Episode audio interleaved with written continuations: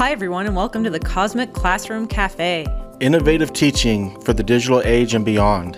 We are your hosts, Heather Nunez Olmstead and Michael Dobbs, carving out space to explore teaching tools, strategies, research, and more in support of student centered learning in a rapidly evolving educational landscape.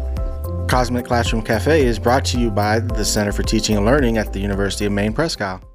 Hi, everybody, and welcome to Cosmic Classroom Cafe, where we talk to people doing amazing things in the classroom. And I'm super excited because today we have experiential education maverick extraordinaire Shannon Sleeper of University of Maine Presque Isle's University Experience program, as well as Director of Experiential Learning, here to talk to us about what exactly experiential education is. Shannon comes to us with a wealth of knowledge and decades of experience in teaching at both the K 12 level and at the higher education level. So, Shannon, can you tell us a little bit about how you got into experiential education? Well, experiential education is just strategies that I've used throughout my teaching, um, even before I actually knew what it was called. So, the idea of active learning and student engagement has always been at the forefront of my teaching. So, with this position, I've now formalized, you know, and done a lot of work around experiential education. So, um, aside from that, it would just be definitely reading professional books and learning more about the whole idea of captivating students in our classroom. That is really great. And I know that recently, especially, you've been to some really, really great professional development and conferences about experiential education. Specifically, can you tell us about what you've been doing as far as adventuring lately in this realm? Absolutely. I was lucky enough to attend a virtual International Association of Experiential Education conference and it was the first time that it was virtual and we were able to connect with people from around the globe. I had a unique experience where I met Dr. Yap and I was absolutely able to talk to him for about 30 minutes one on one in a Gather Town and we were had our avatars and we were just in a chat room together. So I made a beautiful connection with him and he's a professor at the University of Singapore of Social Sciences. So really a great contact there, but also what I learned going through that virtual conference is there are so many pieces that we here at UMPI already tap into as far as experiential education without even giving it a second thought. For example, like the use of Jamboards or Padlets or Poll Everywhere. All of those are experiential education go-tos. And especially if you're in a virtual setting, those are just another way to interact with your audience and with those you're trying to impact. So, if you had to describe experiential education in a two minute elevator pitch, how would you start that? I would start the elevator pitch with learning by doing. So it's all about students being active, actively engaging, framing what we want students to know, and having those students reflect on what they actually know. That is really great and accessible. Um, one thing that I always am worried about when I'm helping people onboard new pedagogies or new methods and ways to teach and reach their learners, sometimes there's some pushback about onboarding to the newest fad. Is there are there any common myths about experiential education that people may believe that you don't necessarily think are true? I actually asked almost that exact question to one of the presenters at that virtual conference I attended earlier this month. And she was just an amazing speaker and very engaging. And I said to her, you know, I'm seeing a lot of the descriptions for some of these breakout sessions as, you know, outdoor adventure, which obviously on their their own they're a fabulous way to engage students and and test their limits and you know students definitely identify with being outdoors and that idea of adventure i said but I, am a classroom teacher, so I'm not really someone who is an outdoor adventurer. And she said to me very quickly, everything I've said you can apply inside a classroom.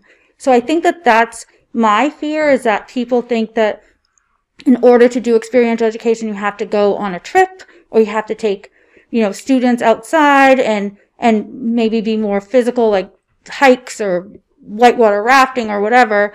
And there's all kinds of experiential education techniques that work within a classroom. That is fantastic because I know that my own self, when I think of experiential education, and even when you look at some of the book covers have outdoorsy stuff, you think, well, what are some ways that I can tie in a ropes course into my curriculum? And it's not necessarily needed in this case. So that's an awesome clarification. Thank you. So those sound like those are some good things there. Um, have you seen any common challenges that people have had with teaching experiential education in a in, in specifically more like in a college classroom?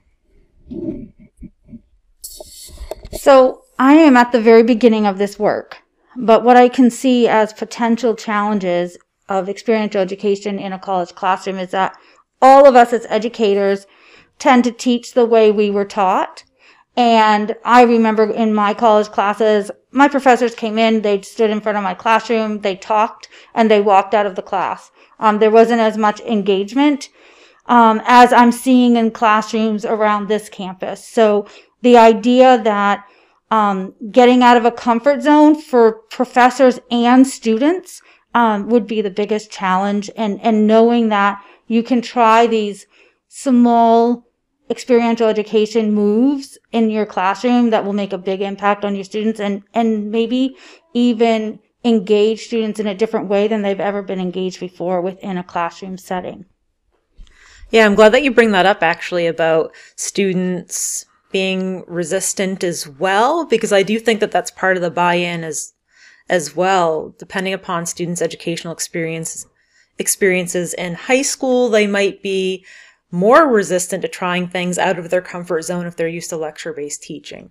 Um, the other thing that is hard to get used to too is that idea that you have to take some risks if you're going to put yourself out there in experiential education. And how do we help students get to a space where they're going to feel comfortable enough to take academic risks and also some of the risks that are included with talking about personal connections or going outside of their comfort zone. So if you had one tip, if you had a tip to help um, faculty easily or early in the semester um, build that kind of sense of safety for students, where do you think you'd go?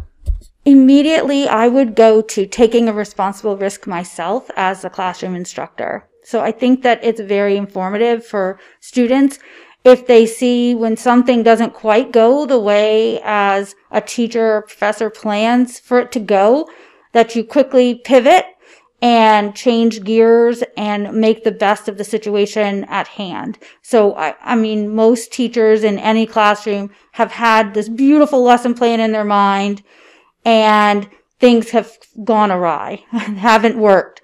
So you have to quickly just adapt and figure out how to salvage that um, class. So the idea that if you are continually modeling that responsible risk taking when you're learning and learning is a progress, it's not, you know, it's, it's a progression of ideas and gathering of knowledge. It's not necessarily a one and done. I know this and I'm good.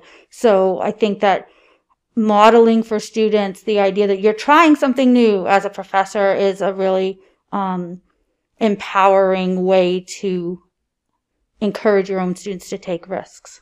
What are some of the exciting trends you've seen or read about with experiential education? So, for exciting trends, I'm going to go back to some of the technologies. I think that if we consider um, everything that technology in our classrooms offers us, then we can also consider how easily it is to have students interact with each other, have those quick check-ins with students that they are, they are just recording, whether on a Padlet or a poll everywhere. You're, you're taking the pulse of your class and, and you're gaining insight into students sitting in front of you and what they're thinking at any given moment in your class.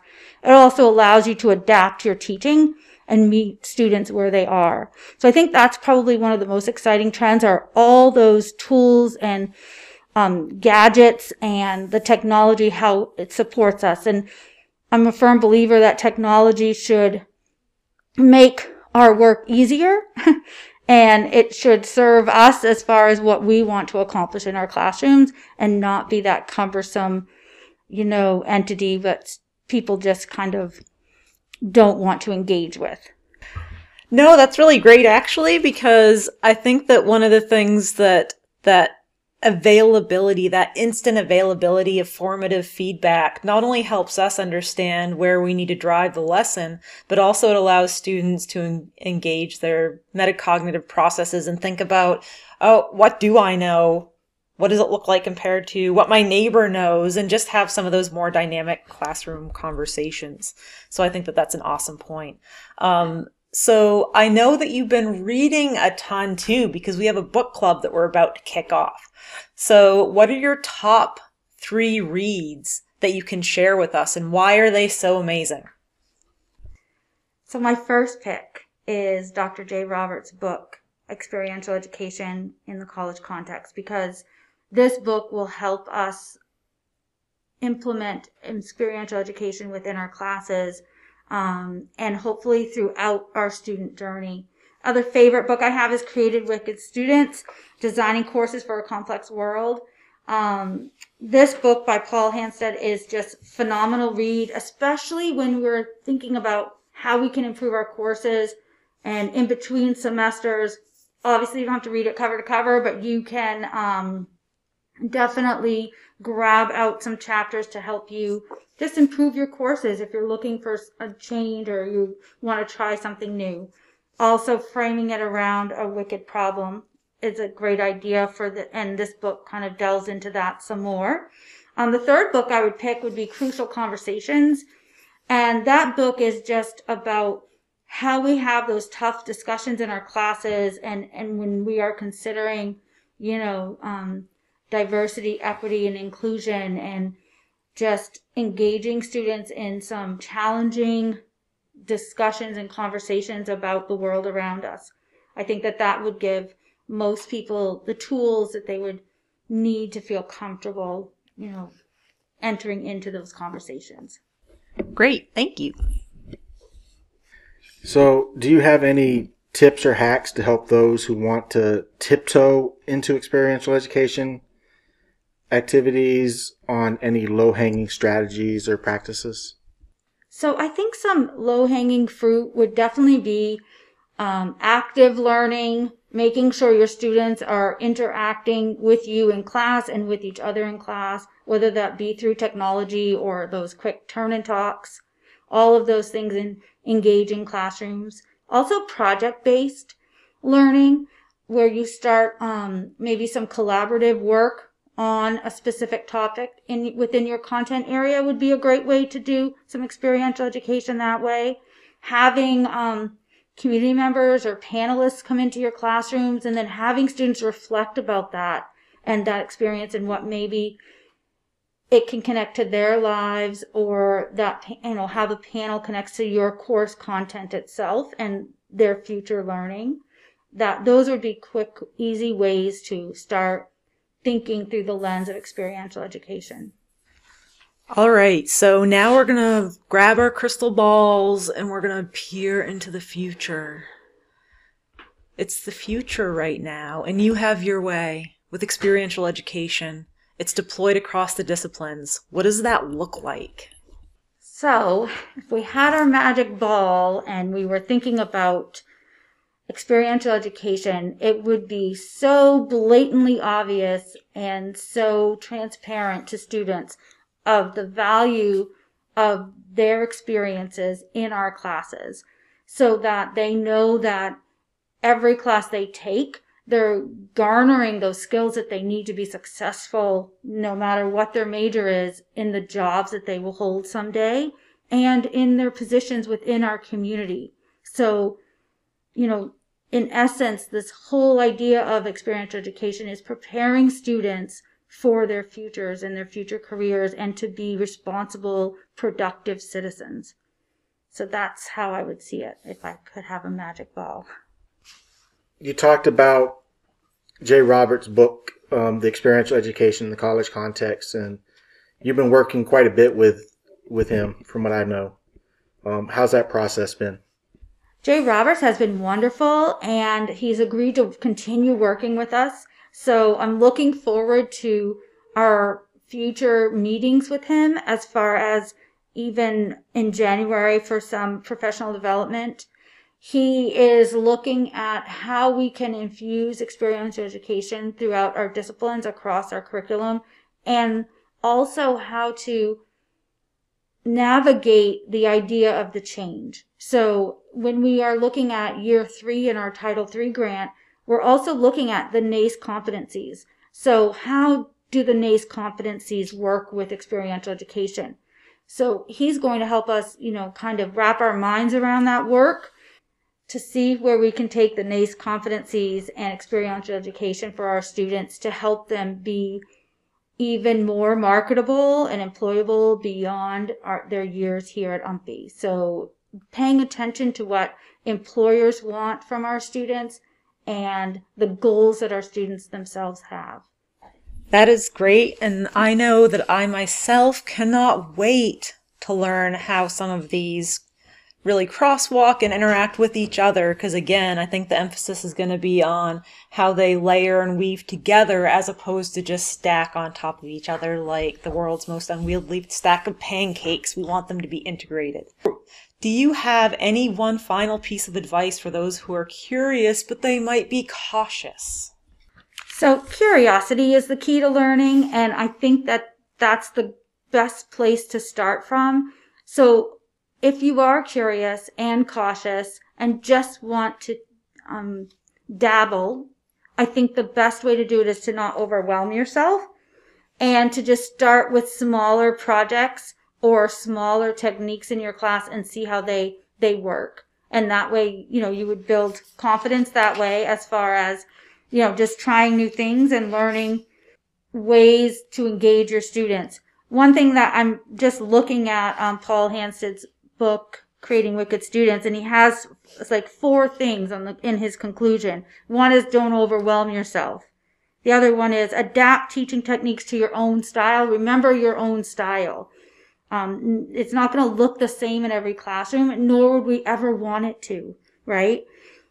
You want to make sure that you're taking a few risks and that you know that some things may not go as planned. So you want to tinker with what happens. So it's all about that reflection, just like what our students will do.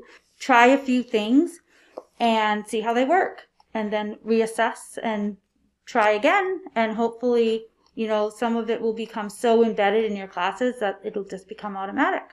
So I want to thank you for, for being here today. And on a personal note, you're at a cafe What's your favorite fall beverage or recipe that you can share with us? So my favorite fall beverage, winter beverage would definitely be hot cocoa. And my favorite recipe would have to be a caramel bread pudding. Um, it's my daughter's favorite and I'd love to make that one. So that would be, that's kind of a more fallish recipe dessert. So if anyone wants the recipe, just let me know. I'll share it. Well, thank you so much, Shannon. I know this is going to be an ongoing conversation. Thank you for sharing not only your thoughts on experiential education and how we can either tiptoe or dive in ourselves, but also your recommendations for awesome eating because here at the Cosmic Classroom Cafe, we live to eat and eat to live. And we're very grateful for your presence. Thanks. Until next time.